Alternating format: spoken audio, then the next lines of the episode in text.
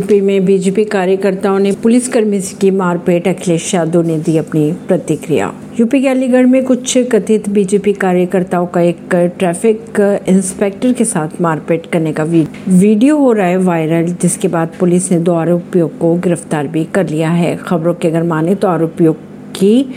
bullet के modified silencer को लेकर विवाद हुआ था जिसके बाद मारपीट तक पहुंच गई सपा प्रमुख अखिलेश यादव ने कहा भाजपाइयों में जीरो टॉलरेंस के लिए टॉलरेंस जीरो क्यों है परवीनर सिंह नई दिल्ली से